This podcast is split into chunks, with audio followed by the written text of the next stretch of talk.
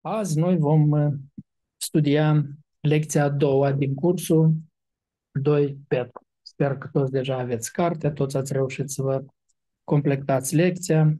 2 Petru este un curs deosebit de important. Are niște adevăruri care mai puțin parcă se regăsesc în alte cărți din Biblie și parcă nici într-o carte din Biblie nu se insistă asupra acestor adevăruri ca aici, în 2 Petru, și mai ales în ceea ce ține de adevărata cunoașterea lui Dumnezeu. Fapt asta și va fi tema lecției noastre de astăzi, dar nu. din lecția trecută.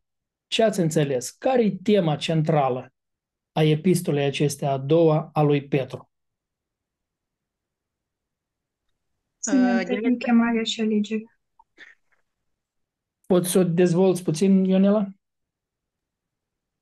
Uh, să ne întâlnim chemarea și alegerea în primul capitol, aducându-ne aminte de toate lucrurile pe care noi le-am învățat. În uh, al doilea capitol să ne ferim de proroci mincinoși. Da. Și în al treilea capitol, uh, așteptând și grăbind venirea zilei Domnului. Foarte bine, foarte bine, Ionel. Dar uh, ce l-a motivat pe Apostolul Petru să scrie această epistolă? Din tot ce ați studiat voi, ce ați observat, ce credeți că l-a motivat pe el să scrie epistola aceasta? Uh, el a văzut că în biserică un, urmau, deja erau și deja început să, să dezvolte învățături nimicitoare, erezii, chiar cu privire la ziua judecății lui Dumnezeu, da. dar și uh, alte lucruri, oamenii, unii oameni care nu înțelesese nevoia cunoașterii lui Dumnezeu, începuseră să, să se întoarcă la fără de legile lor și să-i atragă și pe alții din biserică să, la aceste învățături rele și atunci uh, a vrut să-i pună în temă, să-i, să-i, să îndemne la veghere pe creștinii din biserică să nu se lase antrenați la asemenea erezii și să păstreze ce au primit de la apostoli și ce cunoșteau din prorocii cu privire la planul lui Dumnezeu și să nu se lase înșelați. Foarte corect, foarte corect, soră Rodica. Dar uh, care, au, care sunt subiectele principale pe care le atinge, le abordează um, Petru în epistola aceasta?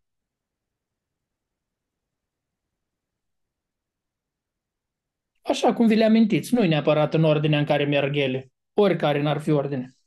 Care sunt subiectele principale pe care le, le atinge el? Da, la început vedem cum Petru îi îndeamnă pe creștini să continue în cunoașterea Domnului Isus și a lui Dumnezeu, pentru că prin această cunoaștere avem totul pentru viața și evlavia noastră, avem pace și vom putea să ne bucurăm de să nu cădem niciodată și să avem parte de împărăția lui Dumnezeu. Așa. Continuând în cunoștința lui Dumnezeu.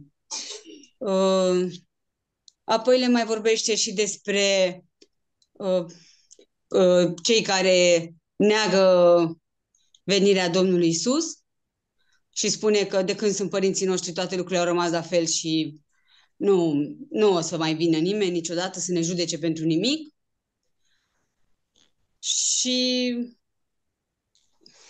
de, vorbește despre două categorii. Că zice că în noros au ridicat proroși mincinoși, asta spune în capitolul 2, și cum și între voi vor fi învățători mincinoși, care vor strecura aceste erezii nimicitoare și se vor lepăda de Dumnezeu și apoi mai vorbește și despre zilele din urmă în care vor veni bagiocoritori plini de bagiocuri la A. capitolul 3. Și aceștia sunt cei care zic că unde este făgăduința venirii lui și că nu mai vine.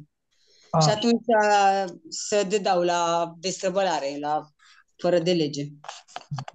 Dar în același timp și uh, aduce în lumina credincioșilor că sfârșitul acestor oameni va fi rău. Da. Așa este. Bine, până aici, la ce v-a motivat studiul? Iată, ați completat, ați completat prima lecție, ați studiat-o împreună cu Năstica, cu soția mea, acum ați completat a doua lecție, în grup ați studiat-o. Până aici, la ce v-a motivat uh, adevărurile acestea văzute în Scripturi? văzute aici, în, în 2 Petru. 2 Petru. La ce v-a motivat până aici? Poate cineva să ne spună?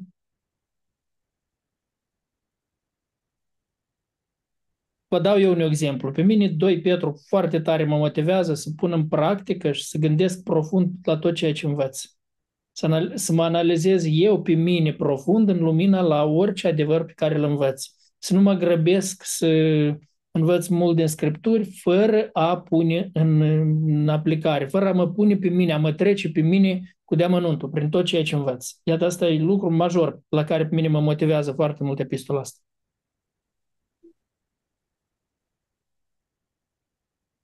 Mai vrea cineva să spună la ce cază? Da, pe mine ce m-a făcut foarte mult să gând- mă gândesc, bine, mă gândesc de mult la lucrul ăsta, dar cu atât mai mult cu ocazia acestei epistole, a studierii ei, că de citit am mai citit-o, dar parcă aveam ochii închiși, uh, să nu mai iau orice învățătură pe care o, o spune cineva, drept gata, asta e adevărat. Mm-hmm. Și mai ales spunea cineva în lecția trecută despre ceva uh, călugăr ortodox sau că a zis că de, noi de, de acum deja le-am învățat pe toate și de acum doar ne rămâne să ne rugăm. Așa ceva a zis. Și, din păcate, și între uh, cei de la care am primit eu cuvântul, sunt oameni dintre aceștia, care, de exemplu, chiar dacă ne apucăm să facem studiu biblic, tot, tot aceleași lucruri le, le repetă și ce nu înțelege, trece peste ca și cum n-ar exista în cuvânt. Ca și cum nu scrie despre asta. Doar mm-hmm. pentru că ei nu înțeleg. Fără să caute, așa cum spuneți noastră, mă, stai un pic, prima dată să înțeleg. De ce să trec mai departe dacă n-am înțeles? Așa. Și uh, în lecția ne întreba care verset ne-a, ne, ne-a înflăcărat, așa, cu, din Petru și mi-a plăcut foarte mult aici când zice că de aceea, fraților, căutați cu atât mai mult să vă întăriți chemarea și alegerea, aler, alegerea voastră, căci dacă faceți lucrul acesta, nu veți aluneca niciodată. Asta este o mare, pentru mine personal, o, o mare îngrijorare. Să nu alunec, să nu fac ceva care nu e după voia Dumnezeu, să nu am încredințări greșite, și iată că aici Petru ne spune, nu vă îngrijorați, dacă voi uh, faceți ce trebuie, sigur veți avea lumină. Și apoi zice că în chipul acesta vi se va da și zice din belșug intrarea în împărăția lui Dumnezeu și eu mă gândesc că, na, intri sau ieși, dar să intri din belșug mi s-a părut interesant. Și plin de nădejde, așa, plin de, de putere. Așa să ajute Domnul. Mă bucur tare, mă bucur tare să aud că atâta motivație, sora Rodica, ai luat din prima lecție și cred că tot așa motivație au luat și alții. Acum, uh, cred că ați văzut, uh, ați auzit cei care sunteți din Republica Moldova, ați ascultat interviul dat de doamna pe nume Tatiana la emisiunea lui Dorin Galben. Eh, eu l-am ascultat, m-a întristat tare, aseară am ieșit cu un video pe YouTube în care m-am dat cu părerea vis-a-vis de cazul acesta și azi video a ieșit și pe mm, Facebook. Cred că unii din voi l-ați ascultat. Dar iată, eu îmi pun întrebarea cât de multă cunoaștere de Dumnezeu a primit femeia aceasta din mărturia ei, din ceea ce spunea, faptul că a ajuns până unde a ajuns, unde a ajuns aici, cât de multă cunoaștere de, despre Domnul Isus Hristos, cunoștință despre Domnul Isus Hristos și despre Dumnezeu a primit femeia asta dacă a ajuns aici. Uh, și tocmai despre asta va fi lecția noastră. În această lecție vom învăța cum poate fi o cunoștință falsă, chiar având scripturile, fiind lângă scripturi, fiind cu scripturile, poți să te trezești că, de fapt, adevărata cunoștința lui Dumnezeu, ea nu, ea lipsește, ea nu se primește, ea nu se transmite, ea nu, nu funcționează. Și asta se poate întâmpla și în viața noastră. De aceea vreau tare să fim atenți uh, la ceea ce vom studia. Subiectul nostru este adevărata cunoaștere a lui Hristos și a lui Dumnezeu. Adevărata cunoaștere a lui Hristos și a lui Dumnezeu puteți scrie undeva în caietelul vostru și apoi vă invit să vă faceți un tabel din trei colonițe. Dar vă rog să participați la discuția noastră. Puneți în tabelul ăsta scris numai lucrurile care chiar vă mișcă, chiar, le, chiar vreți să le memorizați, să le fixați acolo. Nu scriți cuvânt în cuvânt, nu facem dictare, nu asta ne interesează doar ceea ce voi în lecții nu ați observat. Scopul meu este acum să conduc discuția așa încât noi toți să observăm lucrurile studiate la lecții, să le punem împreună, să le compilăm, ele să lucreze bine împreună, ca noi să le putem apoi aplica, să aducem cunoștințele astea cât mai aproape de aplicare și apoi să le putem aplica în viața noastră. Să luăm niște decizii clare, concrete și care vor da efectul dorit în viața noastră. Bun. Deci în lecție am avut de făcut foaia de observare a capitolului uh, 1 și după ce am făcut foaia de observare a capitolului 1, apoi ne-am ocupat de primele patru versete ca să uh, ne adâncim mai mult, să vedem mai mult ce aflăm din primele patru versete. Lecția următoare vor fi versetele de la 5 până la 11, va fi interpretat. Deci în lecția noastră de azi este observarea capitolului 1 și interpretare la primele patru versete. Vă rog să facem un tabel din patru col... Da, ce ați observat? Iată, care a fost cuvântul cheie când ați făcut uh, foaie de observare la capitolul 1? Care a fost cuvântul cheie? Ceea ce s-a repetat des. Cunoaștere. Cunoaștere, cunoștință. Cuvântul cunoaștere, care au fost sinonimi care se referă tot la cuvântul acesta? Știu, știți, nu? Știți, da, foarte corect, Oleg. Știu, știți, tot ține de cunoaștere, nu? Și apoi, după aceea, a mai fost, dar cred că și chestia asta, aducerea aminte, aducerea aminte, tot e ceva înrudit de cunoaștere, nu? Tot ține de cunoaștere. Uh, tot capitolul e în jurul la subiectul ăsta a cunoașterii. De aceea, eu vă invit să facem un tabel din trei colonițe. În prima coloniță, să scriem ce este adevărata cunoașterea lui Hristos și apoi mai adăugați și întrebarea cum cum, ceea ce înseamnă cum se întâmplă cunoașterea asta, cum are loc, cum primești cunoașterea asta, cunoștința aceasta adevărată a lui Hristos. Deci vreau să răspundem și la întrebarea ce și cum într-o singură coloniță. Ce și cum într-o singură coloniță. Pentru că într-a doua coloniță vom răspunde la o altă întrebare. Și a doua întrebare este ce binecuvântări aduce cunoașterea adevărată a lui Hristos. Ce binecuvântări aduce în viața unui credincios? Vrem să le vedem binecuvântările astea, să le punem într-o listă.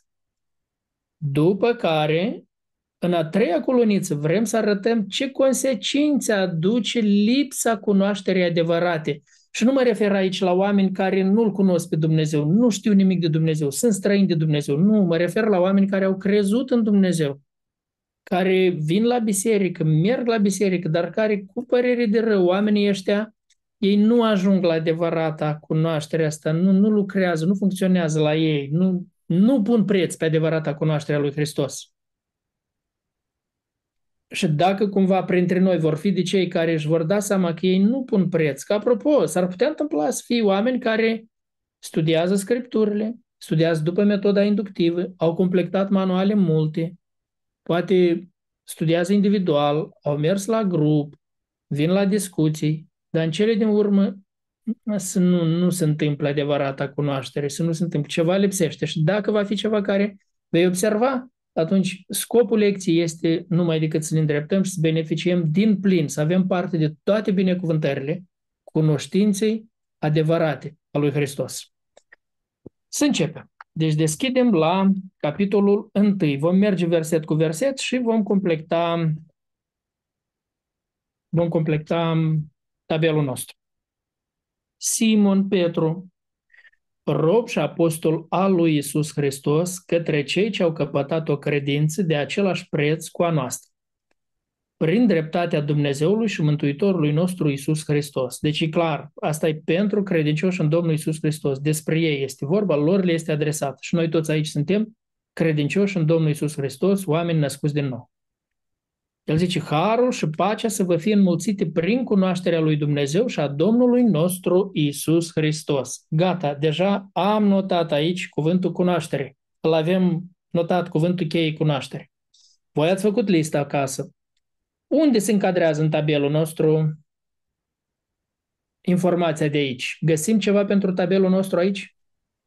Binecuvântările pe care le aduce cunoașterea. Ce anume? Harul și pacea ne sunt înmulțite. Foarte important. Harul și pacea ne sunt înmulțite. Nicolae Grigoriu, când auzi harul, cuvântul harul, ce înseamnă pentru tine cuvântul ăsta, harul? La ce te gândești când auzi cuvântul harul? Uh, harul este un, un dar nemeritat, ceva care eu cu propriile mele forțe, cu propriile mele uh, aptitudini nu pot să obțin și nu am niciun drept moral să le obțin. Mhm. Dar uh, le primesc datorită bunătății și binecuvântării lui Dumnezeu. Așa. Deci harul este mântuirea care am primit-o atunci, la nașterea din nou, când am primit mântuirea. Dar harul este tot ce primesc de la Dumnezeu. Toate lucrurile care le primesc de la Dumnezeu, astea sunt harul. Deci aici îmi spune că harul îmi este înmulțit prin cunoașterea aceasta adevărată. Deci dacă eu înțeleg ce este cunoașterea adevărată și dacă eu uh, știu cum să dobândesc cunoașterea aceasta, cunoștința aceasta adevărată, atunci un beneficiu mare este că harul va fi înmulțit în viața mea. Dar uh, Felicia, la ce te gândești tu când auzi cuvântul pace, harul și pacea? Apropo, nu știu dacă ați ascultat, am făcut un video în care am spus ce înseamnă când noi ne, ascult, ne salutăm cu pacea Domnului. Pacea este o uh, stare interioară uh, care um, vine în ciuda circumstanțelor uh, exterioare um, și chiar și în ciuda simțirilor. Nu este ceva care simți, este ceva care înțelegi uh, din cuvântul lui Dumnezeu și prin credință în, uh, în promisiunea lui Dumnezeu. Așa. Deci pacea înseamnă nu numai pace în exterior, pace cu oamenii, pace în țară, lipsa războiului, lipsa conflictelor, lipsa neînțelegerilor, lipsa... Pace înseamnă ceea ce este în inima mea, pace în inima mea, un echilibru, o, o bine, pace în liniștea mea, în inima mea, pace cu Dumnezeu, în păcat, lipsa condamnării, lipsa apăsării, lipsa pace cu Dumnezeu. Și iată, asta tot ne este înmulțită prin cunoașterea lui Dumnezeu și a Domnului nostru Isus Hristos. Ei, aici e folosit cuvântul epignosis, că în textul ăsta sunt folosite câteva cuvinte. Ați văzut câteva, trei, cel puțin trei cuvinte diferite sunt folosite și e important noi să-l înțelegem fiecare cuvânt. Că dacă nu înțelegem, nu face diferență. De exemplu, când o să ajungem la versetul uh, 5-6, tot cunoaștere e scris la noi, dar în greacă e alt cuvânt. Și noi trebuie să-l înțelegem în ce constă cuvântul ăsta. Cine poate să-mi spună ce înseamnă cuvântul ăsta epignosis? În ultima vreme eu mult am vorbit despre asta. S-ar putea nu-mi place să vă amintiți ușor. Epignosis este o cunoștință clară și exactă, da. care, cunoștință pe care o am, care este realizată cu o mare și intensă participare a celui ce învață. Foarte important. Uh, prin aplicare, prin aplicarea asta. Noi trebuie să avem râvnă, să depunem efort, să învățăm din cuvântul Domnului, apoi să aplicăm, să trăim acest cuvânt. Așa, foarte corect. Deci în contrast cu gnosis, că este alt cuvânt gnosis, tot cunoștință tradus în limba română. Cum, ce este în contrast cu gnosis? Sora Alina, poți să ne explici asta? Uh, da. Uh, cunoștința pe care Epignosis este cunoștința pe care eu am acumulat-o prin aplicare. Am trăit cuvântul lui Dumnezeu, l-am aplicat, l-am trăit și acum este parte din mine cunoștința asta, epignosis. Dar cunoștința gnosis este o cunoștință luată, este o bucată de cunoștință, ca exemplu când particip la un studiu biblic și învăț din cuvântul lui Dumnezeu uh, și doar atât, am acumulat cunoștință. Dar epignosis este când o aplic în viața mea, când trăiesc conform a ceea ce am învățat din Cuvântul lui Dumnezeu. Foarte corect. Deci, o să vedeți în definiții și la una și la alta spune prin participarea celui care o dobândește înțelepciunea asta, cum, cunoștința asta. La Gnosis, eu trebuie să particip ca să iau bucata asta de informații. Trebuie să-mi dau silințele să o înțeleg. De exemplu, la lecția asta, dacă tu nu-ți dai silințele să înțelegi în ce constă cunoașterea lui Dumnezeu, nu o să o iei bucata asta de... Iată, aici o să fie dat o porțiune, o bucată, un fragment de cunoștință va fi dat la lecție. Dar Apoi, o participare mult mai intensă din partea celui care învață este necesar la epignosis, pentru că atunci înseamnă trebuie să mergi acasă, să dai silințele, să o pui în aplicare. Eu la încheiere voi da niște întrebări de aplicare. Asta înseamnă după aceea tu pleci acasă și îți dai toate silințele să aplici tot, pentru ca ea să devină parte din tine. Fără aplicare nu ai epignosis, ea lipsește. Deci ceea ce ai, dacă ai cunoștință de Dumnezeu și ea nu este, n-a fost aplicată și încă tu o mai ai și n-ai pierdut-o, cunoștința aceea este gnosis. Ea devine epignosis numai atunci când tu ai aplicat-o în viața ta și tu de acum o simți, ai parte din tine, tu știi bine, tu altfel știi asta, nu ca, ce, ca, nu ca atunci când ai auzit-o numai. O știi cu totul altfel acum o înțelegi după ce tu ai aplicat-o. Scriți asta, definiția asta e foarte importantă. Deci numai o astfel de cunoaștere îți înmulțește harul și pacea. Numai epignosis îți înmulțește harul și pacea. Deci numai cunoștința pusă în aplicare, aplicată de acum, numai ea îți înmulțește harul și pace. Altfel nu le este. Mergem mai departe. Dumnezeiasca lui putere ne-a dăruit tot ce privește viața și evlavia prin cunoașterea celui ce ne-a chemat prin slava și puterea lui. Și iar este epignosis aici. Ce aflăm aici? Avem ceva pentru pentru tabelul nostru? Prin cunoștința epignosis, în versetul 3, cunoștința despre Dumnezeu, ne este dăruit tot ceea ce privește viața și evlavia. Așa. Dumnezeu ne dăruiește dumnezeasca lui putere prin epignosis. Mm-hmm. Prin um, da, harul și pacea sunt înmulțite, tot ceea ce am eu nevoie pentru viață și evlavie. Așa, scrim. Deci asta tot la colonița a doua, nu binecuvântările care le primesc eu. Deci tot ce am eu nevoie pentru o viață duhovnicească, pentru viața aceasta, tot ce am nevoie ca să trăiesc evlavios, să pot trăi evlavios, indiferent cum am fost eu, cine am fost eu, nu contează care a fost caracterul înainte, care mi-a fost trăirea înainte, care, apropo, alții spun, temperament ai diferit, caracter diferit, că asta e scuza la oameni, ai caracterul meu, trebuie să mă acceptați așa cum sunt și eu mă accept și eu trăiesc mai departe caracterul. Dacă anumite probleme le-am avut, ele rămân că așa e caracterul meu. Nu, nu, nu, nu, nu, a, tot uităm, nu. Zice, prin cunoștința aceasta primesc tot ce îmi trebuie pentru viață și evlavie. Deci pentru ca să trăiesc o viață duhovnicească frumoasă și să fiu evlavios, să trăiesc evlavios, să trăiesc frumos. Prin cunoașterea asta voi primi. 4. Prin care, deci tot prin cunoașterea asta, când zice prin care, la cunoaștere se referă, nu? Prin care El ne-a dat făgăduințele Lui nespus de mari și scumpe, ca prin ele, adică prin făgăduințele acestea, să vă faceți părtași firii dumnezeiești, după ce ați fugit de stricăciunea care este în lume prin pofte. Avem ceva informații în, capit- în versetul 4? Da, avem. Prin uh, această cunoștință am primit făgăduințele, da. iar prin aceste făgăduințe, prin aceste făgăduințe ne-am făcut părtași și firii dumnezeiești. Așa. Și, și am fugit de stricăciunea care este în lume. Foarte corect. Ceea ce s-a întâmplat la nașterea noastră din nou. Deci la nașterea noastră din nou, tocmai prin cunoștința asta noi am ajuns. Și atunci, la nașterea noastră din nou, am fugit de stricăciunea care este în lume și ne-am făcut părtași firii dumnezeiești. Ne-am născut din nou. Interesant. Azi am văzut un video scurt cum libelula din, eh, cum se numește, am uitat, co, co, co, cocă, cum se numește aceea când iese din Ziceți voi, eu nu știu cuvântul. Când iese din ou acela, nu ou, nu știu cum se numește. Noi zicem cocon, dar nu știu. Da, cocon. Când iese din coconul acela, arată cum iese din coconul acela și... Nu, nu, nici măcar nu din cocon, nu. Ea iese din, din trupul acela ei de larvă, iese și dă drumul la aripi și gata, și pornește, pleacă, zboară. Că am vrut să-l găsesc undeva, să-l descarc, vreau să fac un video, să arăt, uite ce minune Dumnezeu a pus, ce ilustrații grozavă a pus Dumnezeu pentru a ilustra nașterea din nou. Ce se întâmplă la nașterea din nou în, în noi. Deci, dar asta s-a întâmplat, nașterea asta din nou s-a întâmplat prin cunoașterea aceasta adevărată, prin epignosis. Așa noi am trăit experiența asta. Dacă n-am fi pus în aplicare cuvântul lui Dumnezeu, noi nu aveam parte de experiența asta a nașterii din nou. Da. Frate Vasile, de la 1 la 4, putem să facem o concluzie că ne-a descoperit, ne-a descoperit tot pentru ca să avem mântuirea. Uh, avem pacea, ca, ca binecuvântare.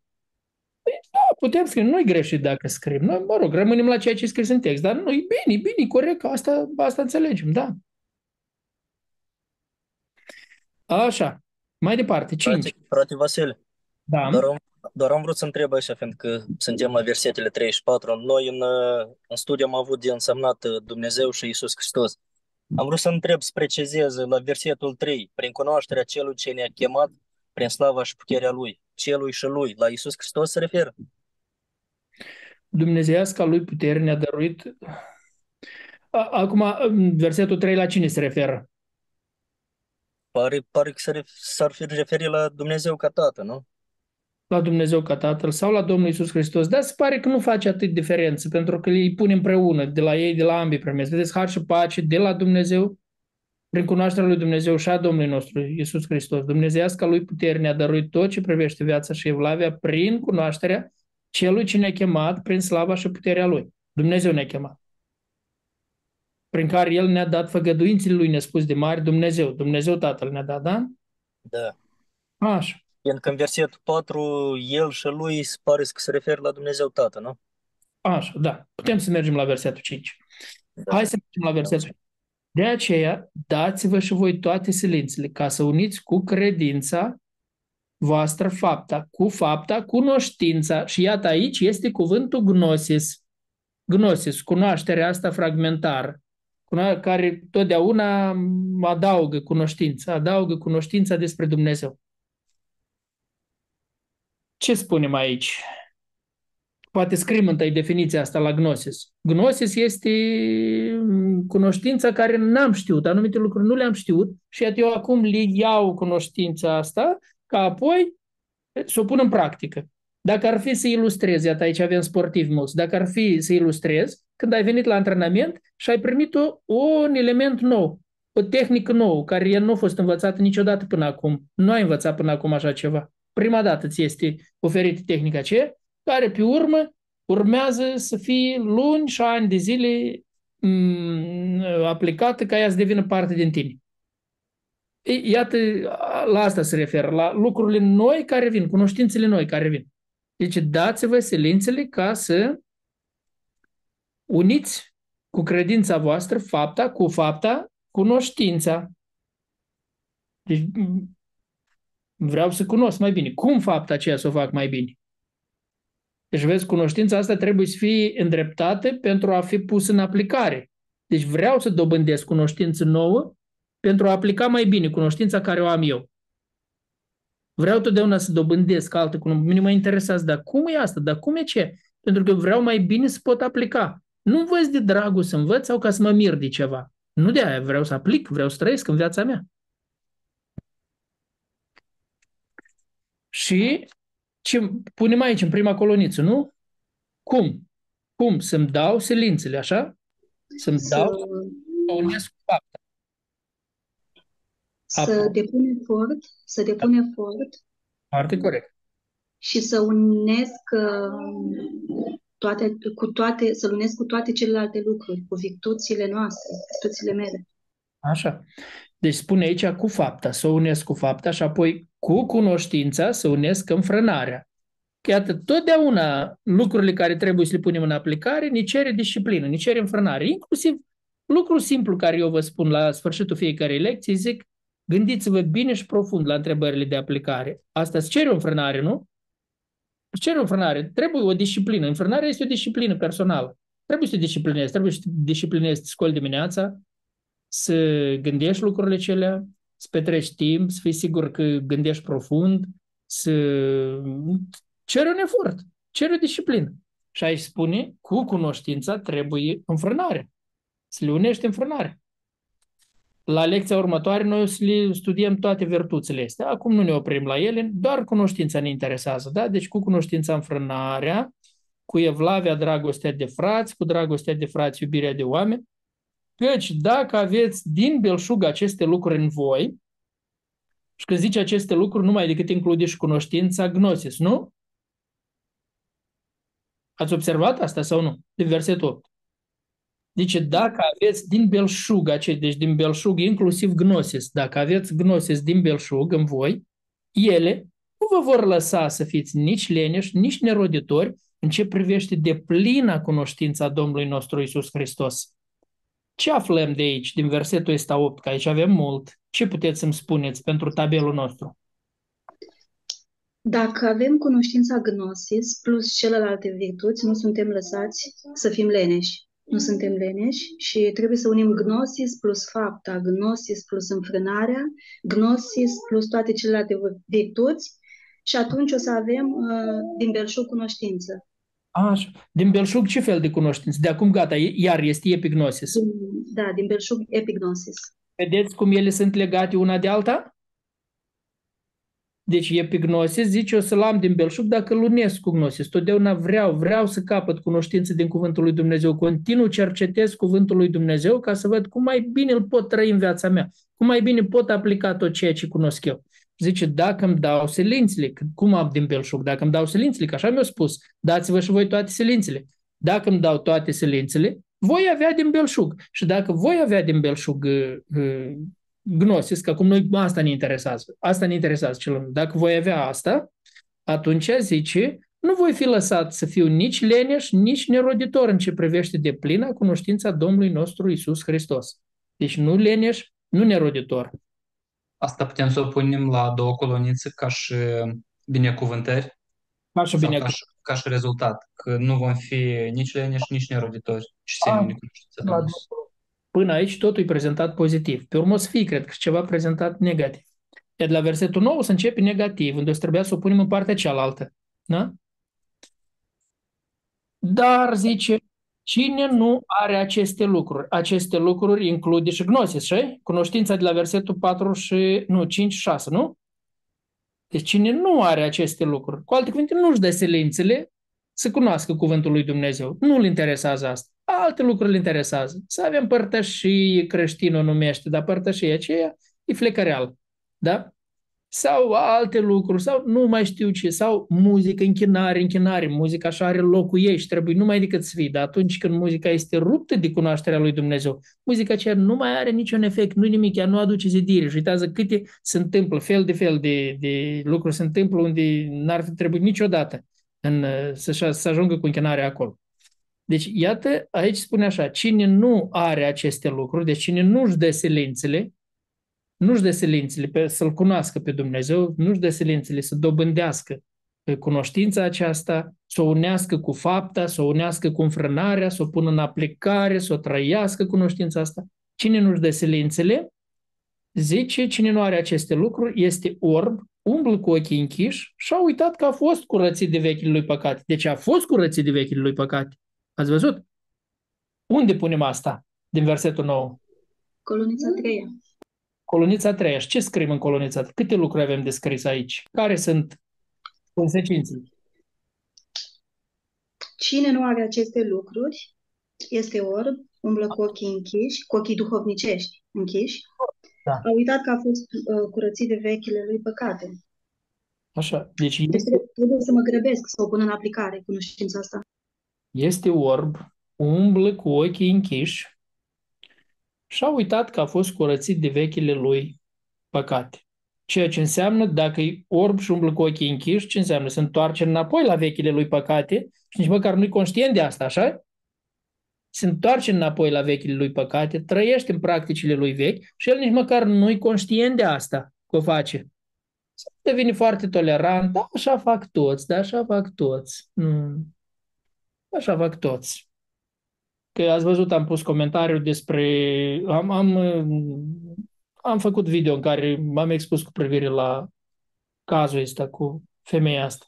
Și atunci cineva a scris că e tot din localitatea aceea, tot din biserica aceea, zice tot exact aceleași practici. Au scris cineva în comentariu, să-l vedeți la YouTube.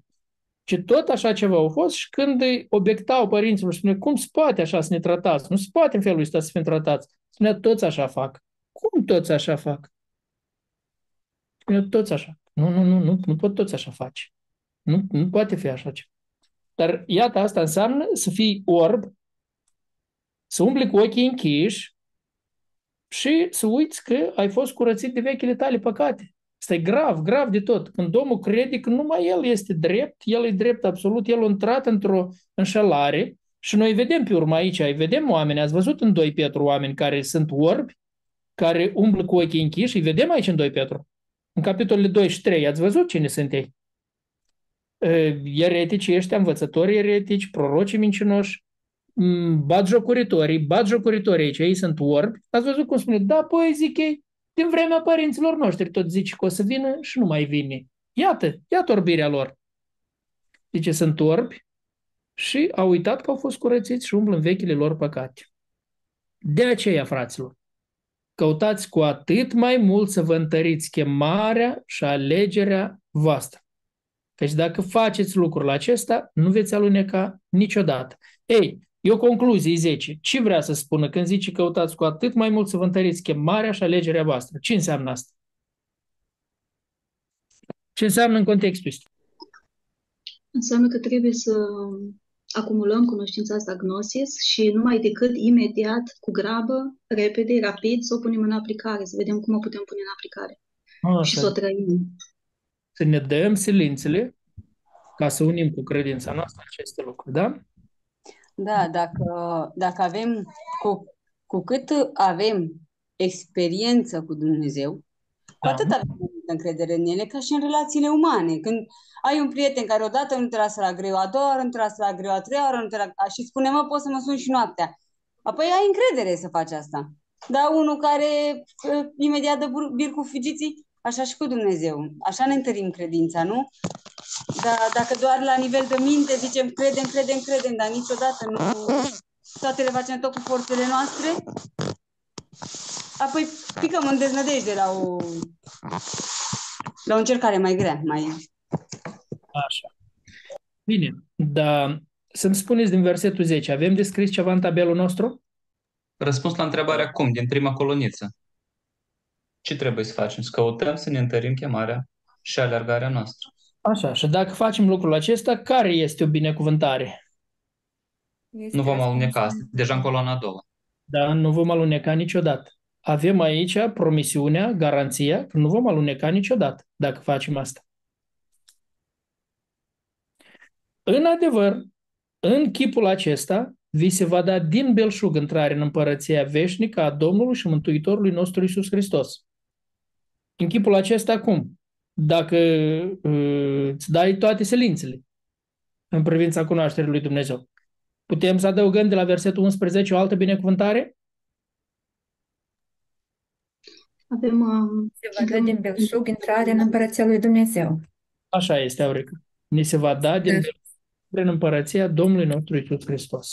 Corect. Da, dar în- întrebarea aici, ce înseamnă să ne se dea din belșug intrare în împărăție? Adică tu ai sau nu ai intrare în împărăția lui Dumnezeu? Ei, uite, întrebarea asta noi doar avem să facem pe urmă interpretare. Mergem cu paragrafele, interpretare. Lecția 3, lecția 4, asta vom face. Hai acolo, să ținem minte întrebarea și când studiem în lecții, când ajungem să studiem versetele astea, căutăm neapărat să insistăm să înțelegem ce înseamnă intrare din belșug. Versetul 12. De aceea, iar concluzii. Voi fi gata să vă aduc totdeauna aminte de lucrurile acestea, măcar că le știți și sunteți tari în adevărul pe care îl aveți. De acum vorbește autorul. Are vreo legătură cu tot ce studiem noi?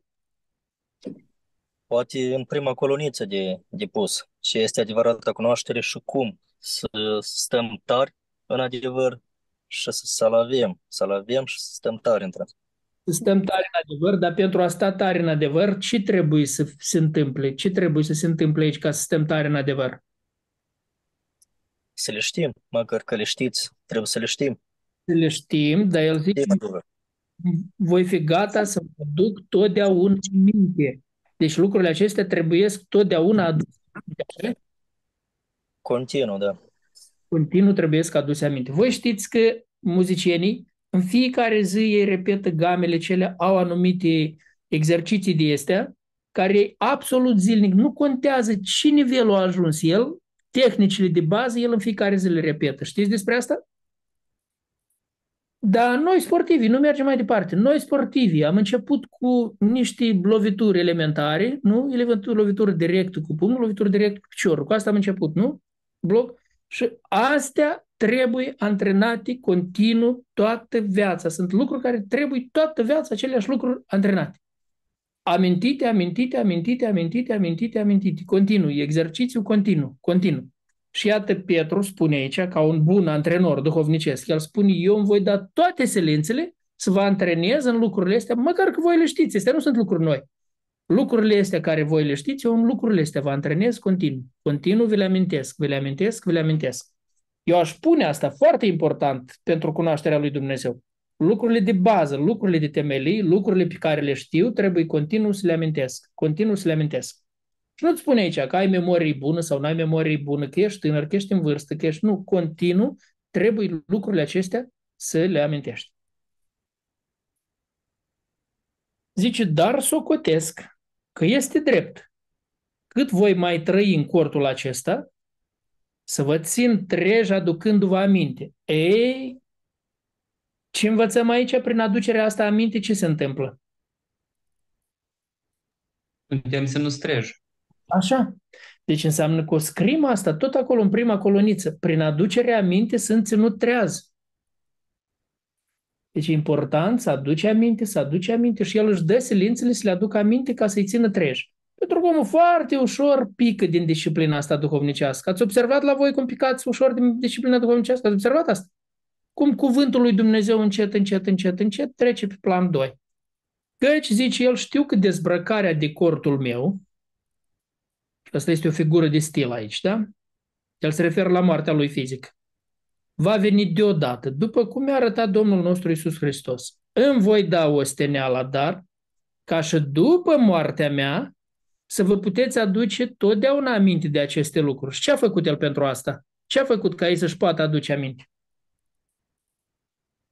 A scris epistola Una că a scris epistola, alta, zici cât a fost le amintit continuu. Ei, foarte interesant. Vedeți ce efect are? Deci dacă fiind în viață le amintești oamenilor continuu, continuu, continuu, continuu le amintești, înseamnă după ce ai să pleci din viață, ei să-și amintească încă aceea ori să funcționezi după ce ai să pleci tu. Deci după plecarea mea, voi în curs să vă amintiți, încă o să, fa- o să stați treji. O anumită perioadă de timp o să vă țină treji faptul că v-am amintit continuu. Și el zice, eu îmi voi da o stemneală. Voi da, adică nu e un lucru simplu să le amintești continuu, continuu, continuu, continuu la oameni, să le amintești același lucru. Deci pentru cunoașterea asta lui Dumnezeu, cât de important este noi, cei care învățăm cuvântul lui Dumnezeu, care suntem predicatori, învățători, lideri de grupe de studiu biblic și nu numai, părinți, părinți la copiii noștri, ca și părinți, asta să le amintim continuu, continuu și continuu, continuu și continuu să învățăm din Sfintele Scripturi, continuu, să le amintim continuu. Lucrurile care le știu, zice aici. Nu, că el zice, eu știu, voi știți lucrurile astea. Nu sunt lucrurile care voi le știți, eu vi le amintesc continuu și continuu și continuu, vi le amintesc. Îmi dau o steneală să vi le amintesc continuu. În adevăr, Zice, v-am făcut cunoscut puterea și venirea Domnului nostru Isus Hristos, nu întemeindu-ne pe niște basme meșteșugit alcătuite, ci ca unii care am văzut noi înșine cu ochii noștri mărirea Lui. Că Cel a primit de la Dumnezeu Tatăl cinste și slavă atunci când din slava minunată s-a auzit deasupra Lui un glas care zicea, Acesta este Fiul meu prea iubit în care îmi găsesc plăcerea. Și noi înșine am auzit acest glas venind din cer, când eram cu el pe muntele cel sfânt. Vorbește de, acum a fost schimbarea la față, pe data de 19, sărbătorii schimbarea la față. Iată, el se referă la evenimentul de atunci, când a fost la schimbare la față. De ce spune, de ce vorbește Petru despre asta aici? Ce e important pentru el să vorbească despre asta aici? El cumva dă greutate sau autoritate la cuvintele pe care le spune, că el este cel care l-a văzut pe Domnul Isus Hristos în persoană experiența lui personală cu Dumnezeu pune aici. Asta e mărturia lui personală, asta e experiența lui personală. Deci cunoașterea noastră se bazează pe experiența personală a unor oameni cu Dumnezeu. Apostolii au avut experiență personală cu Dumnezeu. El spune, eu am fost acolo, eu am văzut, eu nu vă spun. Bas, mi șugit alcătuit. Și asta tot o putem scrie. Că cunoașterea adevărată a lui Dumnezeu nu se întemeiază pe basme meșteșugit alcătuite basmele meșteșugit alcătuite sunt contrare cunoașterii lui Dumnezeu. Și oamenii când încep să-și pună viața pe ele, da, apropo, azi trăim un, un veac când atâtea basme meșteșugit alcătuite și încearcă oamenii să pună alte experiențe. Deci alcătuiesc bașmi meșteșugit alcătuite în baza altor experiențe lor. Nu, da, da, eu, eu așa am văzut. V-am zis, acum învățătura asta care se răspândește, că creștinul poate fi uh, posedat de demon poate fi demonizat creștin.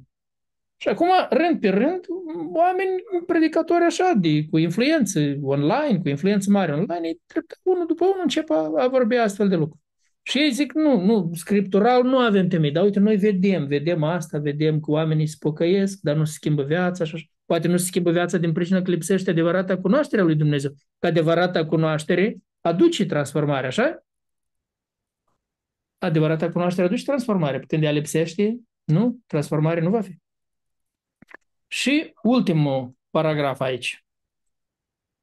Uh, și avem cuvântul prorociei făcut și mai tare, la care bine faceți că luați aminte, ca la o lumină care strălucește într-un loc întunecos până se va crăpa de ziua și va răsări luceafărul de dimineață în inimile voastre.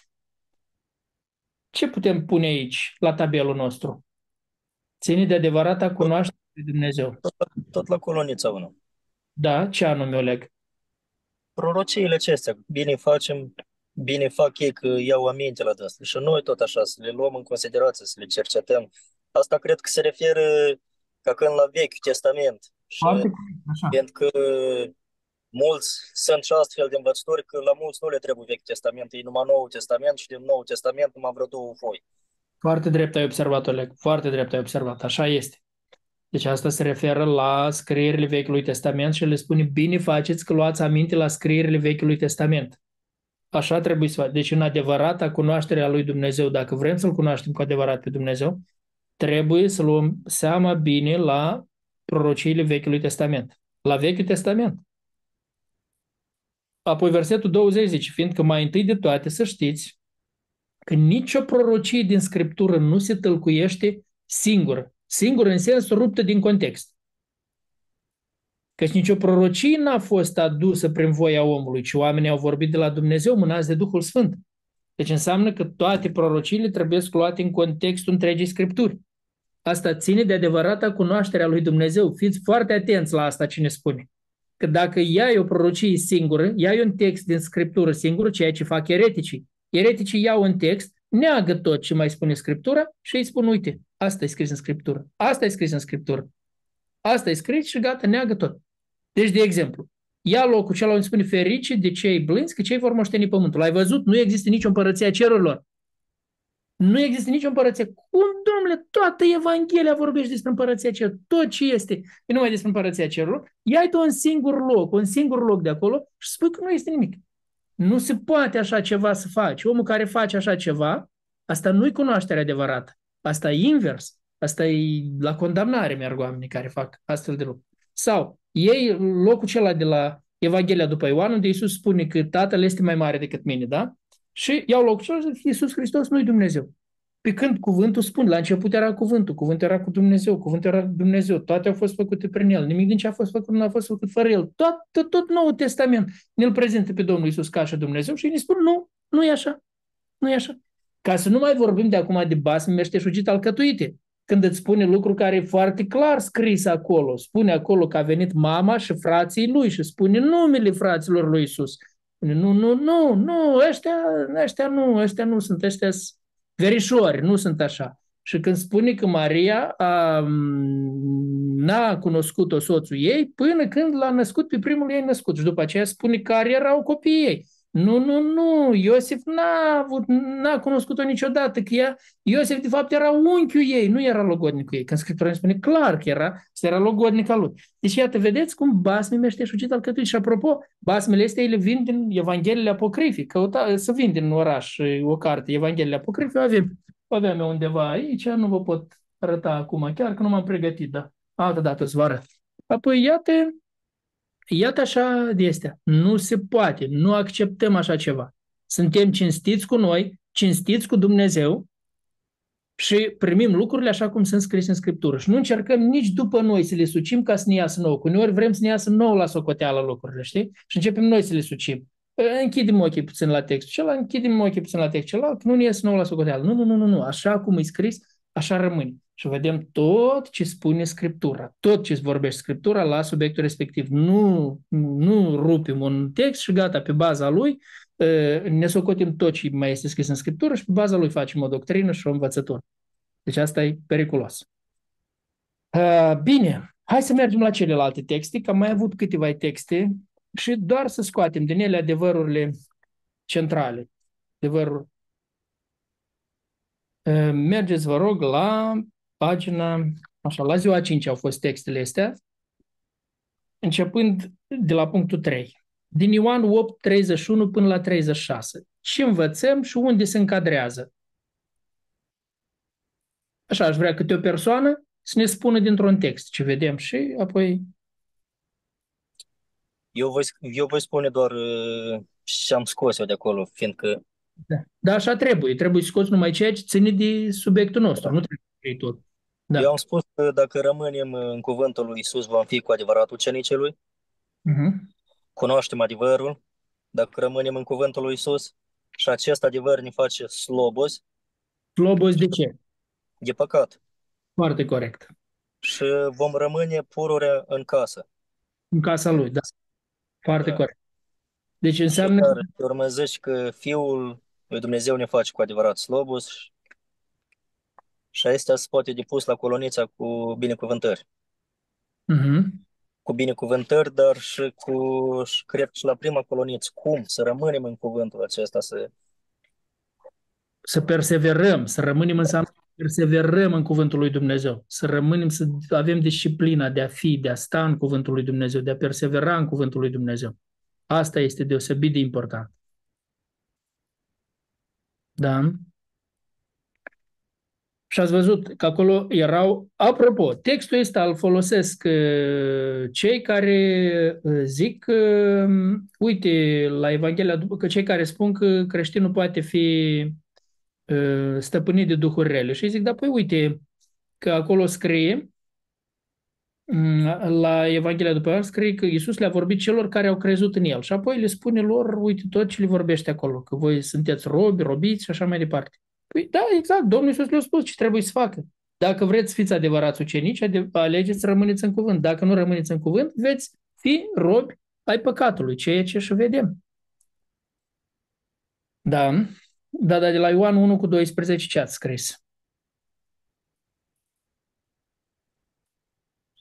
Tuturor celor ce l-au primit pe Domnul Iisus Hristos, hmm. celor ce cred în numele Lui, Domnul Iisus Hristos le-a dat dreptul să se facă copii ai lui Dumnezeu, prin credință. Așa. Pentru că noi știm că toți oamenii sunt creaturile lui Dumnezeu, toți oamenii sunt creați de Dumnezeu, dar nu toți sunt copiii lui Dumnezeu. Așa. Și pentru a deveni copilul lui Dumnezeu, este necesar să-L primești pe Domnul Iisus Da, da. Bine.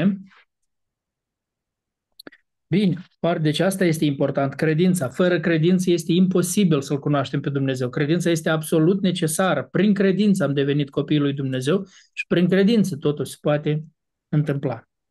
Dar la Galatia... Frate la... Vasile, aici da. versetul 12 spune că au crezut și l-au primit. Pentru că în altă parte spune că și dracii cred, dar fac ce le pare. Da. Adică da. credincios care crede, primește și urmează adevărul. Corect, Sorin. Asta înseamnă, credința adevărată înseamnă să-L primim pe Domnul Isus Hristos. Să primesc învățătura Lui și să-L primesc pe El înseamnă să primesc învățătura Lui ca să o urmez. Asta înseamnă. Da, de la 1, 3 până la 5. Ce ați scris? Aici vedem la binecuvântări că Dumnezeu ne smulge din veacul ăsta rău. Deci El s-a dat pe sine pentru păcatele noastre ca să ne smulgă din veacul ăsta rău. Deci asta este binecuvântare. Cunoașterea lui Dumnezeu. Prin cunoașterea lui Hristos noi am fost smulși din veacul acesta rău. Da, și bine, și la consecință putem pune că rămânem în veacul acesta rău dacă... Um, deci, cu alte cuvinte, bine n-are cum să fie. Da. Da, da. Dar la 1 Petru, versetele de la 3 la 5 și apoi 14 la 6. Dar noi am scris, nu, a, nu, asta e 1 Petru, 1 Petru, da? Ce am scris de aici, de la 1 Petru? Suntem născuți din nou la o nădejde vie și la o moștenire nestricăcioasă în ceruri. Deci asta este ceea ce primim prin cunoașterea adevărată. Apoi mm-hmm. suntem păziți de puterea lui Dumnezeu prin credință da. Și suntem sfinți după cum cel ce ne-a chemat este sfânt. Așa. Și acum, deci ne spune că este o responsabilitate a noastră, ca niște copii ascultători, să nu ne mai lăsăm tărâți în poftele pe care le aveam altă dată, ci să fim sfinți în toată purtarea. Da? Tot acolo scrie așa. Da? Deci este o responsabilitate. Dacă îl cunosc pe Dumnezeu, este o parte a mea. Să nu mă las tărât în poftele pe care le aveam altă dată. Este o alegere a mea.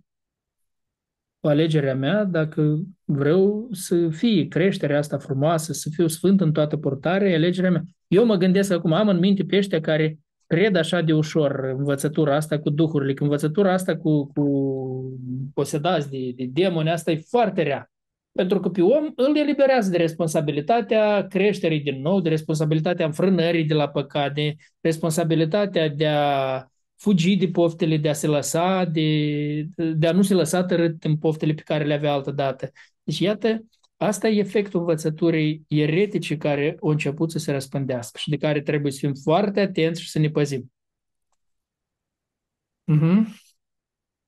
Dar la Coloseni 1... Dar, dar mai este și o învățătură care zici că odată și te-ai pocăit, gata, a venit Duhul peste tine și într-un fel tu nu trebuie să mai pui efort, Duhul automat lucrează în tine toate lucrurile. Asta iar o extremă.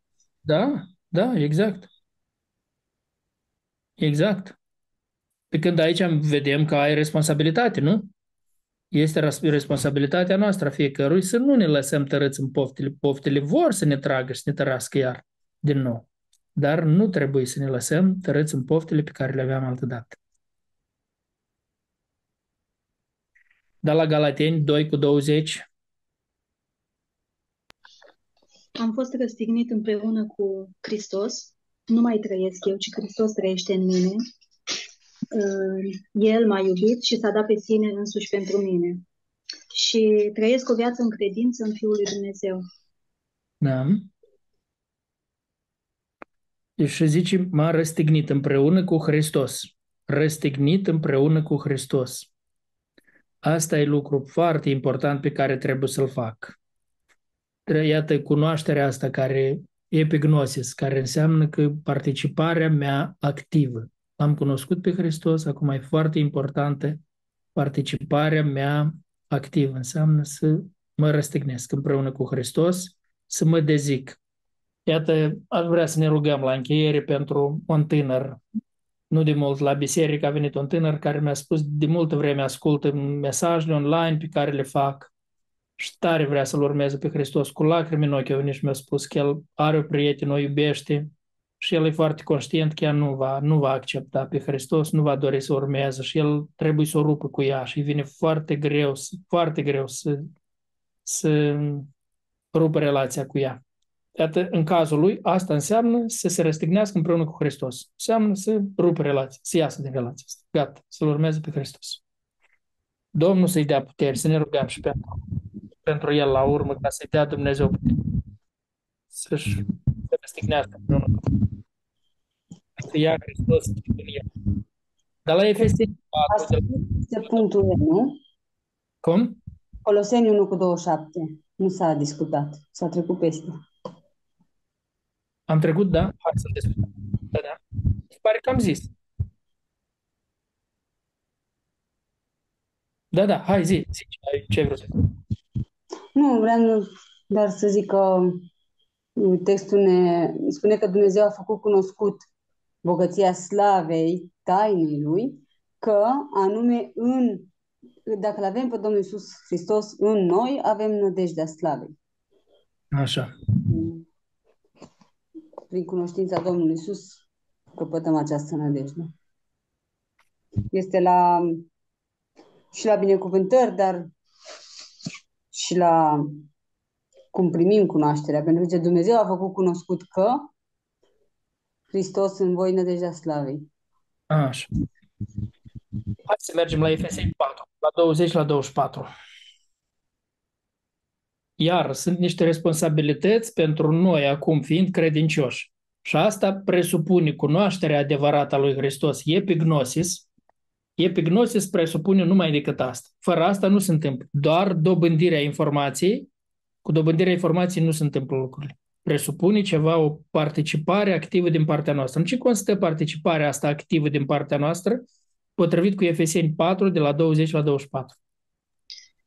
Potrivit adevărului, care este cuvântul lui Dumnezeu, um, care este în Isus, am fost învățați cu privire la felul de viață din trecut. Uh, trebuie să ne dezbrăcăm de omul cel vechi, Aha. care se strică după poftele înșelătoare, și să ne înnoim în Duhul minții noastre și să ne îmbrăcăm în omul cel nou. Deci murim împreună, suntem, sunt răstignit împreună cu Hristos și sunt o făptură nouă.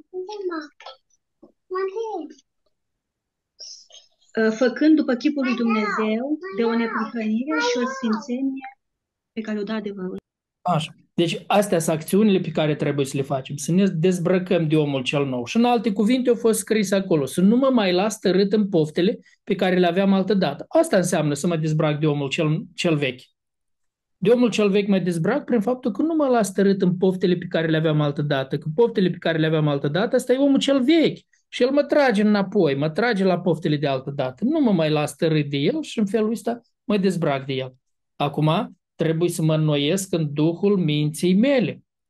Cunoașterea asta, despre ce vorbim noi? Așa, prin cunoașterea asta a lui Dumnezeu are loc înnoirea în Duhul minții mele, exact cum am învățat acolo, să unesc cu fapta, cunoștința cu cunoștința, înfrânarea și așa mai departe.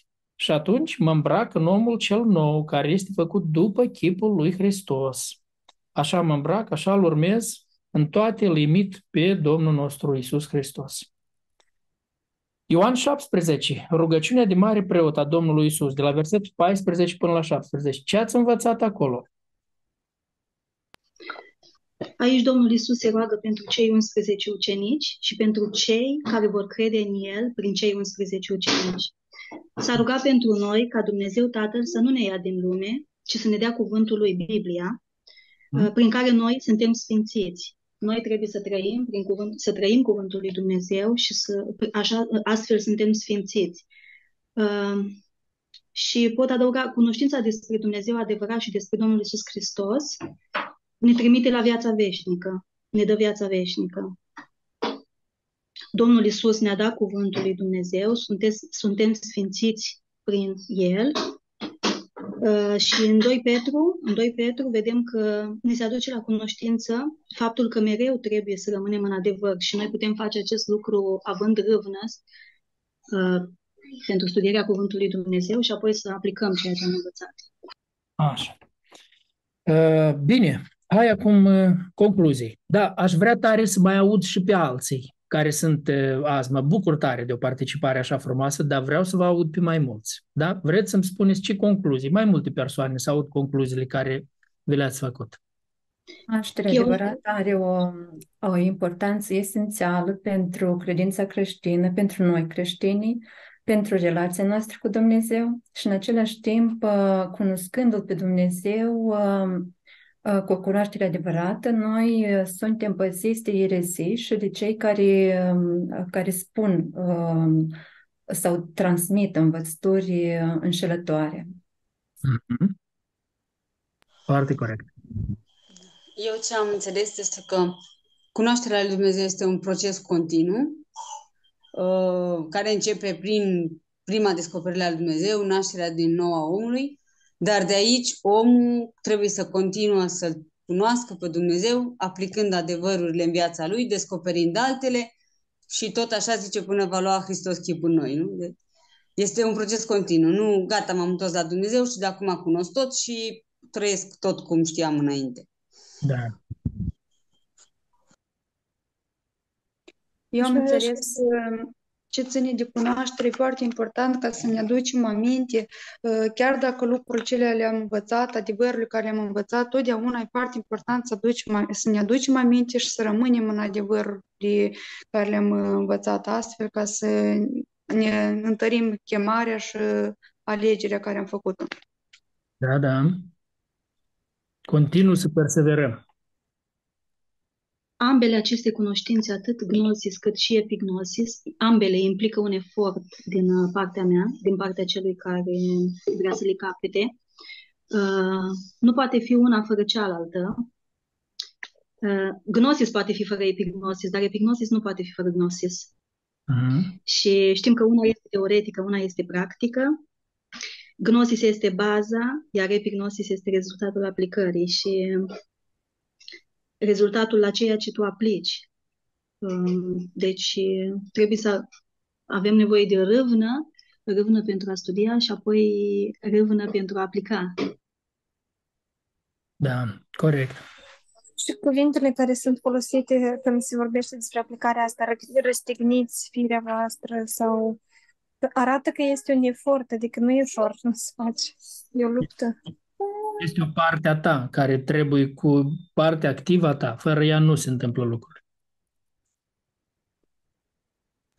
Important este că e un lucru esențial.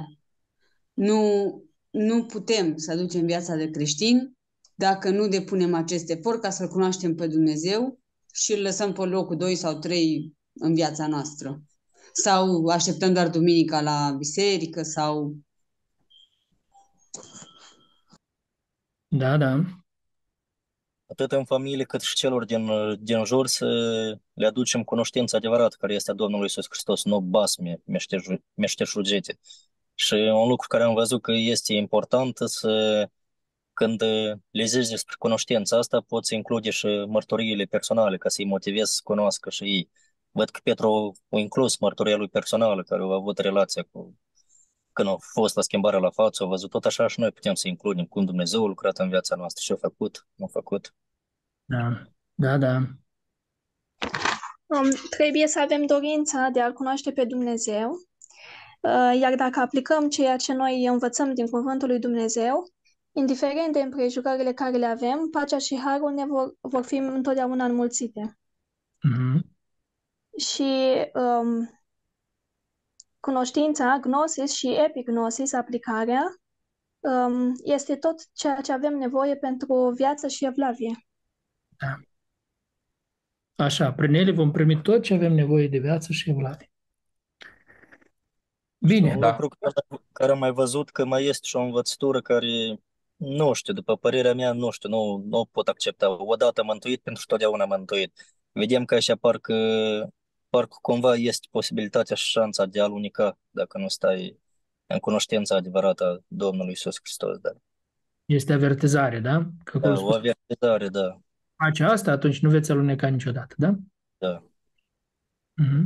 Nicolae? Da, cam tot același gând pe vreau să spun, um, că dacă noi ne oprim cumva să insistăm în creșterea noastră, urmează o, o descreștere. Nu putem să mizăm pe ce că noi vom sta pe loc. Mai decât va fi alunecarea aceasta despre care vorbit și fratele Oleg.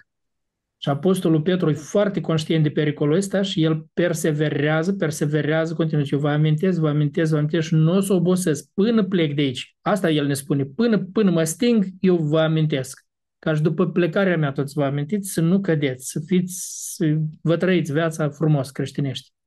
După asta, da?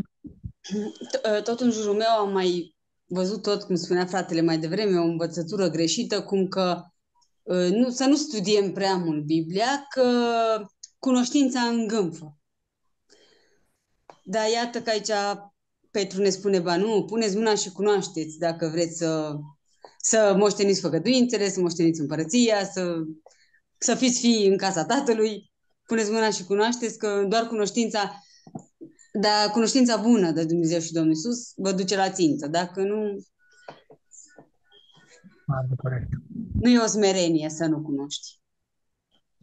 Hai să vă pun acum așa o întrebare. Iată, cei care ați ascultat interviul, Tatiane, cei care ați ascultat și ce am vorbit eu, la cei care ați ascultat interviul Tatiane, ce credeți că a lipsit acolo, dacă e adevărat tot ce a vorbit femeia asta? Ce a lipsit acolo? Cum a... să la lecția noastră? Din ceea ce am, cum cazul este în lumina, în lumina lecției noastre de azi, ce putem învăța? În cazul ăsta... Eu, de fapt, femeie, eu, de fapt, femeia aceasta o știu din Anglia. M-am întâlnit aici cu dânsa la biserică, unde am fost uh, aici în Anglia, în, în Londra. A, deci eu da. încercat la biserică în Anglia, da? Da, da, dar n-am intrat mult în contact cu dânsa. E mai vine în ospăței la un frate, el mai mult în contact poate a intrat. Dar uh, l-am întrebat pe fratele ăsta, că i-am trimis video ăsta, l-am întrebat, ori fi așa? O că nu știu, o că nu știu, domnul știe, nu știe el amănunte de este. Dar mm-hmm. cred că e lipsă de cunoașterea lui cuvântului lui Domnului acolo, fiindcă nu e o aplicare cum trebuie acolo. E, dacă e așa, e un abuz, dar nu știu dacă e așa, e drept sau nu e drept. Parcă eu am ascultat videoul, parcă îmi dă o senzație că parcă e și supărată ceva tare, că am văzut că am, am, mai ales la când au zis că creștinile astea să baptiste se întâlnesc și vorbesc într-un fel, n-au și vorbi și vorbește ele între aiuri așa, între dânsele. Mm-hmm. Și parcă îmi pare că nu știu ce, ce să fie acolo, cât de adevărat. Da, l-am ascultat și eu și l-am ascultat înainte să interveniți dumneavoastră cu comentariu și din păcate și eu în familia mea am suferit nu așa, dar o manipulare din asta a cuvântului ca să în beneficiu celui mai puternic a fost și în familia noastră. Și, dar, așa cum se spune, ea nu, totul a fost o erezie. Și ce văd, da, este un resentiment foarte mare la dânsa, că nu are familie, că nu poate să aibă, pentru că nu știe cum să gestioneze situațiile. Evident, nu știe cum să aibă o relație cu altă persoană, dacă nici măcar cu frații dânsei. Nu. Noi, de exemplu, în familia noastră, ca frați, noi ne-am unit. E greu când ai, e, e ceva foarte profund în viața dânsei. Domnul să aibă milă de ea. Nu se știe dacă povestea este adevărată, dar parcă pare așa un cumul de mai multe povești de la mai mulți oameni orofsiți. Parcă e greu să crezi că chiar i s-au întâmplat toate, dar Domnul să aibă milă. Eu uh, vreau să întreb, dar ea e pocăită, botezată? Da, e așa spune în, uh, Așa spune că la adolescență, cândva, nu știu, la adolescență, în tinerețe, dar parcă din ce spune ea, să înțelege că și asta au fost forțată, să, forțată să boteze, să păcăiască, să, cumva sub presiune toate le-au făcut. Cam asta se lasă de înțeles. Eu nu știu, poate n-am înțeles eu bine, nu știu ce să înțeles. Nu, așa se înțelege, cum că tot încercând să demonstreze părinților că e bună sau că așa, s-a botezat, tot așteptând ca reacția părinților să fie mai bună față de ea. Mm. Și că a fost dezamăgită că tot n-a fost reacția bună.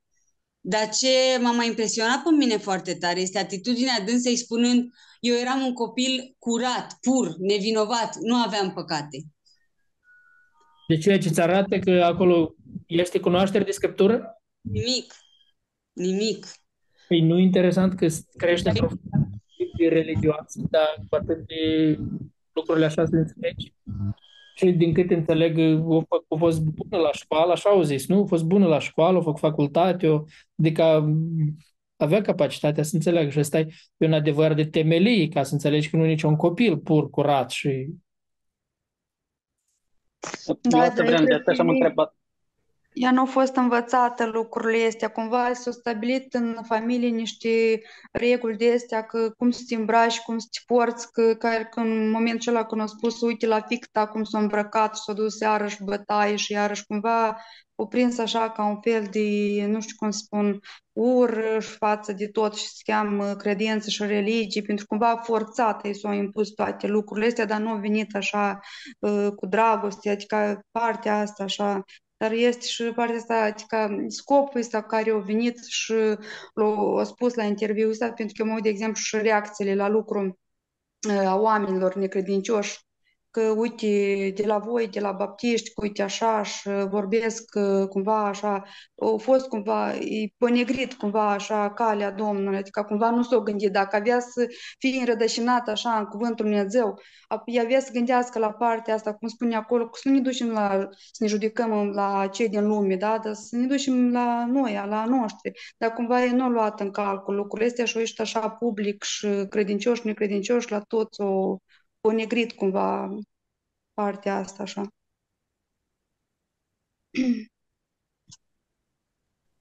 Dar cât privește de sarcinile de lucru care le avea, mai mulți confirmă cam pe perioada aia, toți cam lucrau din, din greu, copiii și toate familiile în deopște. Tot pe, pe deal, care și pe la ferme, care pe la împrejurul casei. Cei mai mari tot așa aveau grijă de, de cei mai mici acasă. Cam toți lucrurile astea din perioada aia. Partea copiilor din vremea aceea așa au trăit, nu a fost ceva... Da, da. Da, cam la toți au fost așa. Amul o s-au mai modernizat, sau mai...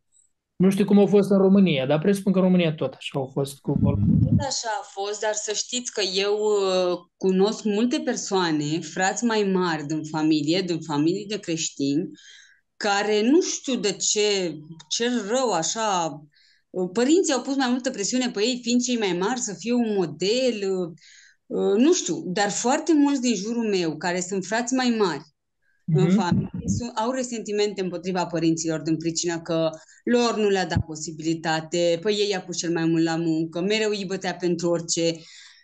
E, e, e un lucru de luat aminte și eu am vrut să învăț din, din treaba asta. Mulțumesc Domnului, mama mea a fost înțeleaptă, dar da, cunosc multe cazuri aici în jurul meu, că sunt multe familii cu mulți copii și văd cei mai mari au, au resentimentul ăsta, cum că pe ei i-a iubit mai puțin sau li s-a cerut mai mult decât celor mai mici, mai ales cei care s-au mai nimerit să aibă și frați mai mici după 90.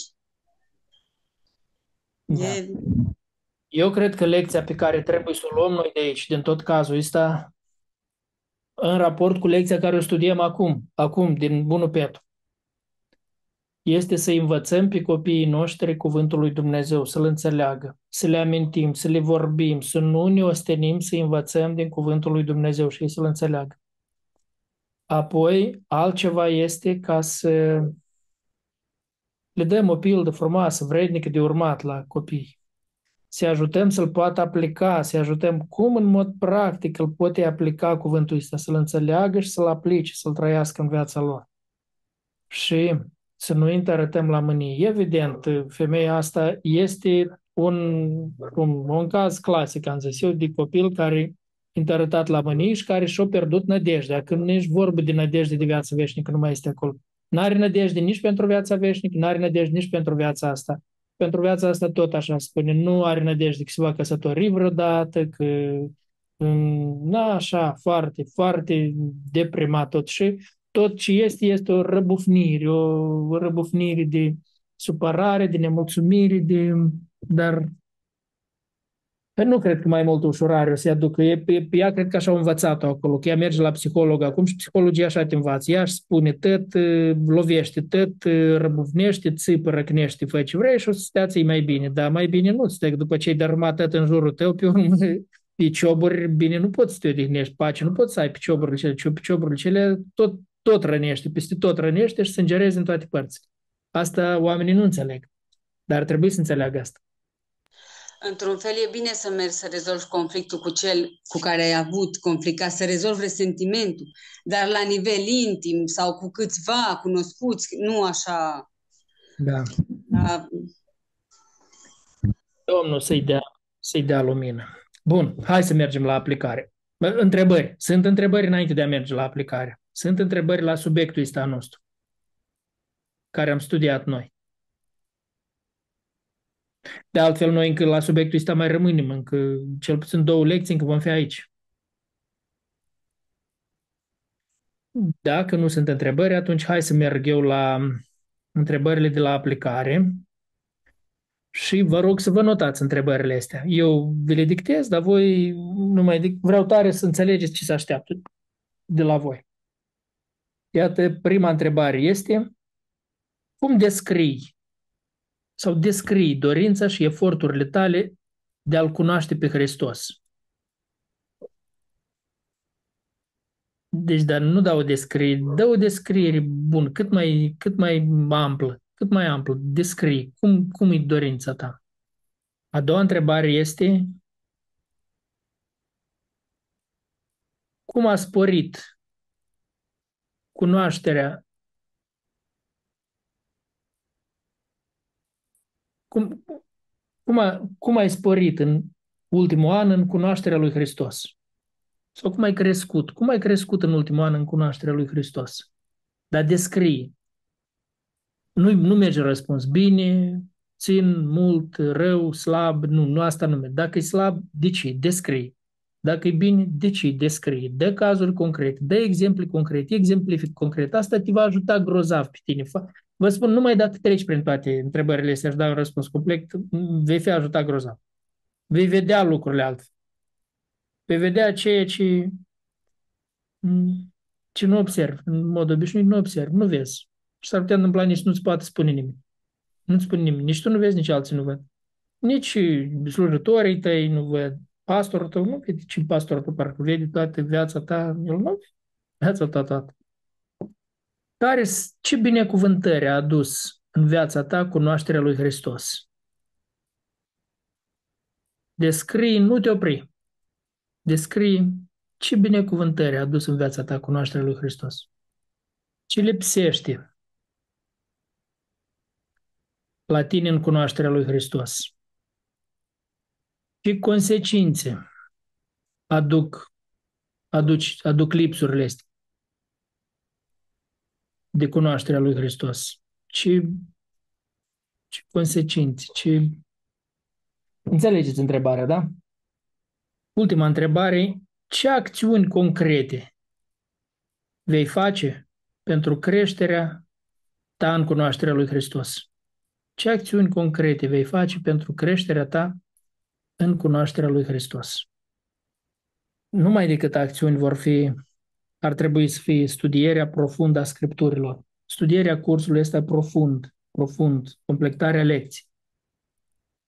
Totdeauna apare ceva care te împedică să ai disciplina asta. Înseamnă completarea lecției. Asta înseamnă participarea la discuțiile astea în grup. Participarea la discuțiile cu mine aici. Lecțiile astea online când le faci. Asta numai decât presupune a da răspunsuri concrete la tot ceea ce la toate întrebările astea care le dau de aplicare și apoi întrebările de aplicare totdeauna scot în, scot în față un plan. Nu, nu cred că a fost odată să faceți întrebările de aplicare, ci să nu-ți scoată Dumnezeu un plan concret, acțiuni concrete care trebuie să le faci. Deci asta presupune a acționa potrivit cu ceea ce Dumnezeu îți arată. Tare aș vrea să puneți aici la ultima întrebare și participarea la seminarul de creștere spirituală de pe 22 până pe 24 septembrie vom avea seminarul acela de creștere spirituală. Orice vă va arăta Dumnezeu.